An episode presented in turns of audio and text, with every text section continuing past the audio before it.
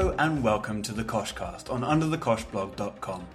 Given we don't really fancy talking about Luka Modric going to jail or Ronaldo, God forbid, having to pay his taxes, we thought we'd do something a little different today. Coming up, I'm going to read you a few of our latest articles in case you don't like reading, and there may be a couple of other bits and pieces. Honestly, I'm not sure. I'm recording this before we find out all the details, so relax, enjoy, and know that Moo of the Week this week goes to the Sunderland fan consortium that wants to stage a takeover of the club and appoint Tony Adams as manager. Look it up, it's real.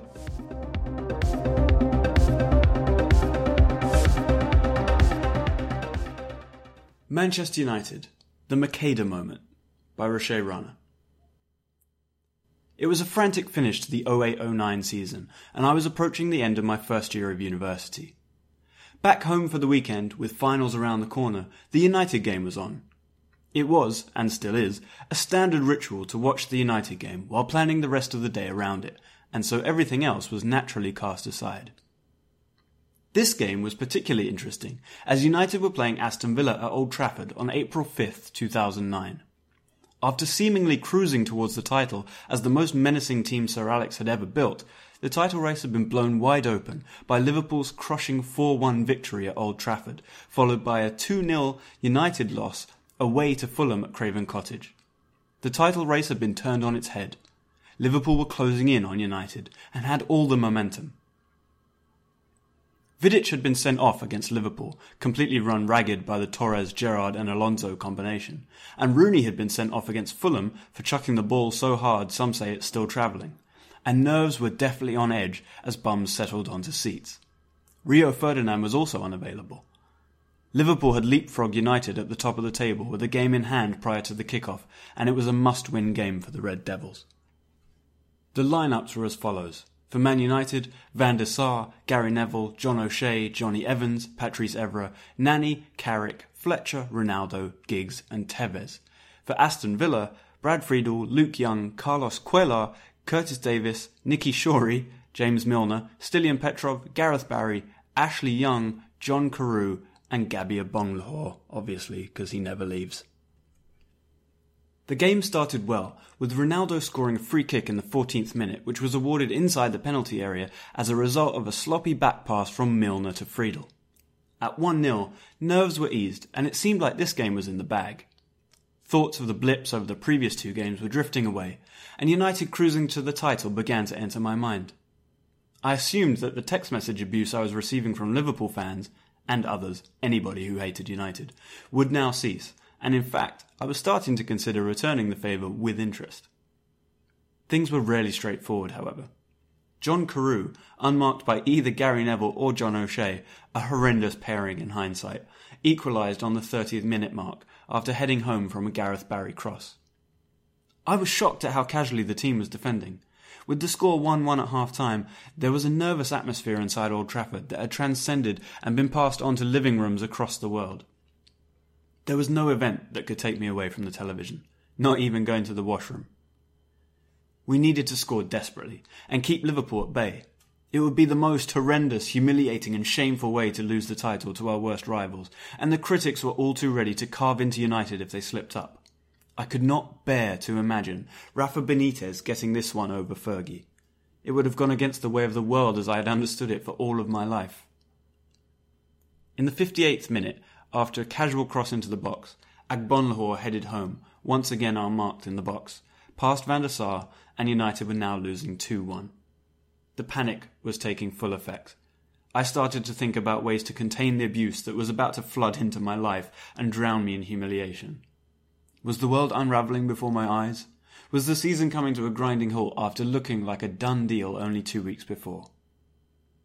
On came 17 year old Kiko Macheda to replace Nani at the hour mark for his first ever senior team appearance. I did not understand this sub at the time, as I was busy putting my phone on silent to avoid further abuse, including my Facebook newsfeed, which was exploding. I could only watch and hope for a miracle, a truly isolating and humbling feeling for a football fan. Thankfully, a breakthrough arrived in the 80th minute, Ronaldo equalising with a precise finish with his weaker foot from outside the box that beat Friedel at the far post. The pressure that led to the goal had been immense, with Michael Carrick in an incredibly attacking position for his standards to provide the assist.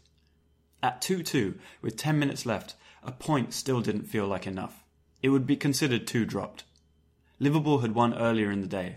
A win was the only thing that would put United top of the table again, and more importantly, stop Liverpool's surge. United pressed for the winner and were leaving themselves exposed at the back. O'Shea made a crucial interception in the dying moments of the game to deny a clear chance, while Welbeck missed in front of the Stretford end. Standard. It was deep into the five minutes of Fergie time, and I was sweating profusely while my heart was in my mouth. Then it happened. Neville squared to Macheda on the edge of the Villa area, but the debutant lost it. Giggs picked it up and passed it back to the feet of Macheda, who had his back to goal. His first touch was sublime, nimble enough to lose his man and create a half yard of space, with which he took a first time, no look shot that curled perfectly and beautifully into the far side of the net, sending every Man United fan across the world into delirium. Martin Tyler's voice cracked as he screamed, Macheda! It was unbelievable. Relief was sweet, and I was mentally and emotionally exhausted after that match. Pandemonium struck the fans in Old Trafford, and some were reduced to tears after the roller coaster of a game. To this day, I believe the title race was won with that Macheda strike that even broke Martin Tyler's voice as it went in. It was a stupendous moment, which will forever be etched in sync with the name Macheda, the man who won United the title with his first appearance for the club. He would only make 18 more. Next up, we've got an article about Everton that I wrote about their latest signings. Uh, this one caused quite a lot of controversy, so if you have a look at it on the website underthekoshblog.com, be sure to check out the comment section. It's quite amusing. Here we go. Continuing on from last season's 50 million splurge on Yannick Bolasie and Morgan Schneiderlin, Everton have now spent another 54 million on Jordan Pickford and Davy Klaassen. These are decent signings, Pickford, though still relatively unproven, is certainly better than Robles or Stekelenburg. Klaassen is a young, creative attacking midfielder who will be a lot more reliable than the spasmodic Ross Barkley, especially when it comes to decision making. The prospect of the former Ajax captain forming a midfield triangle with Schneiderlin and Gueye is an appealing one. But will these signings actually make any difference? Everton are in an awkward spot. Finishing 15 points above Southampton, but 8 below Manchester United, the Toffees are in a league of their own, and it's one that's going to be incredibly difficult to get out of. Their league position and stature dictate the level of the player that they can plausibly hope to sign, and the level of the player that they can hope to sign rather dictates their league position. This is true of all clubs to some extent, but it's easier for good coaching, good luck, and a clever signing or two to help a team rise from 15th to 8th, or from 3rd to 1st. Climbing from 7th into the top 4 is a much more difficult proposition given the level of competition. Mauricio Pochettino has managed it with Spurs, but it's fair to say that Koeman is not quite at the Argentine's level. This is why I suggest that as good as Pickford and Klaassen are, and while they both look like necessary additions to the squad, I do not believe that they will help Everton do anything more than solidify their current role as the best team that isn't really competing for a Champions League spot. Both will make the side a little more solid, Pickford with his shot stopping and Klaassen with his ball retention as it compares to the likes of Barkley, but it's hard to see either moving the team to the next level. Of course, there remains plenty of time in the transfer window. Others will doubtless come in, and it will be fascinating to see how the club can replace Romelu Lukaku. But it feels as though Koeman may have to pull off some 90s Wenger style transfer wizardry if Everton are going to come close to achieving their objective and truly challenging the Big Six. At Under the Kosh blog, we make no secret of the fact that we quite like AS Roma, and so we were delighted when Roma Press, at AS Roma Press on Twitter, agreed to write something for us. Roma Press is the place for Roma news, exclusive interviews, and more. Here, they tell us about Edin Dzeko's incredible season after the Bosnian battled back from a disappointing start to his Roma career. In a tale of two vastly different seasons, Edin Dzeko flipped the switch this season after having arguably one of the worst seasons of his career in 2015-16. The Bosnian arrived at Roma in the summer of 2015 to a massive crowd at Rome's Fiumicino airport and to a fan base with huge expectations. Dzeko was tipped to be the most skilled number 9 to have arrived at Roma since Batistuta. However, just about everything that could go wrong with the former City man did go wrong in his first season in Giallorosso. Dzeko's season was followed by a flurry of transfer rumours, tipping him with a potential return to England. The Bosnian, though, never wavered and reiterated his will to remain in Rome and right the wrongs from his first season. And he certainly delivered. The big Bosnian started this season with an absolute bang while sending a message to defenders throughout Italy. Last season was a fluke. Dzeko caught fire early and couldn't seem to be stopped. The striker tallied 10 goals in Roma's first 10 league matches and seemed to continue this blistering mark all throughout the campaign.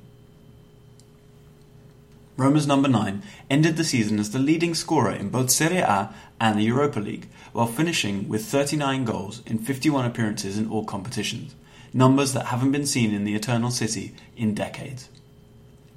The problems that plagued Dzeko in his first season, such as poor positioning and failing to finish even the most basic of chances, seemingly disappeared.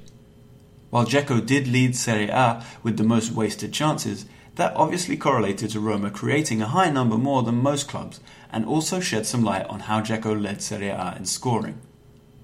Another problem Dzeko encountered in his first season was when some clubs, in typical Italian fashion, would play with nine men behind the ball. He found it difficult to unlock defences and find space. This, though, is something he mastered this season and proved to be one of the best throughout Italy with his movement inside the area. Manager Luciano Spalletti, well, former manager at this point, also harped and pleaded with Dzeko to be more nasty and to make teams pay for giving him space in the area, and again he delivered. The timid, unsure Dzeko that was on full display in his first season was gone. The Dzeko of this season was decisive, confident, and sharp in his movement and decision making. At 30, Edin Dzeko proved this season that an old dog can indeed learn new tricks. The Bosnian reiterated his class ability and cemented himself as one of the most lethal and needing to be dealt with strikers. There's no reason to believe that he can't build upon the sensational form he hit this season and have it continue into the next. And there we have it. Thank you for listening to this slightly oddball form of the Koshcast, and please let us know what you think at underthekoshblog at gmail.com or at under underscore the Kosh on Twitter.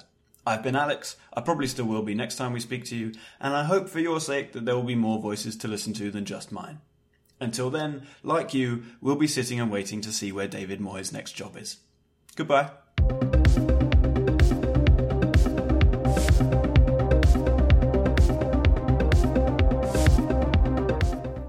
for downloading the Koshcast. Get in touch at underthekoshblog at gmail.com. Follow us on Twitter at under underscore the Kosh.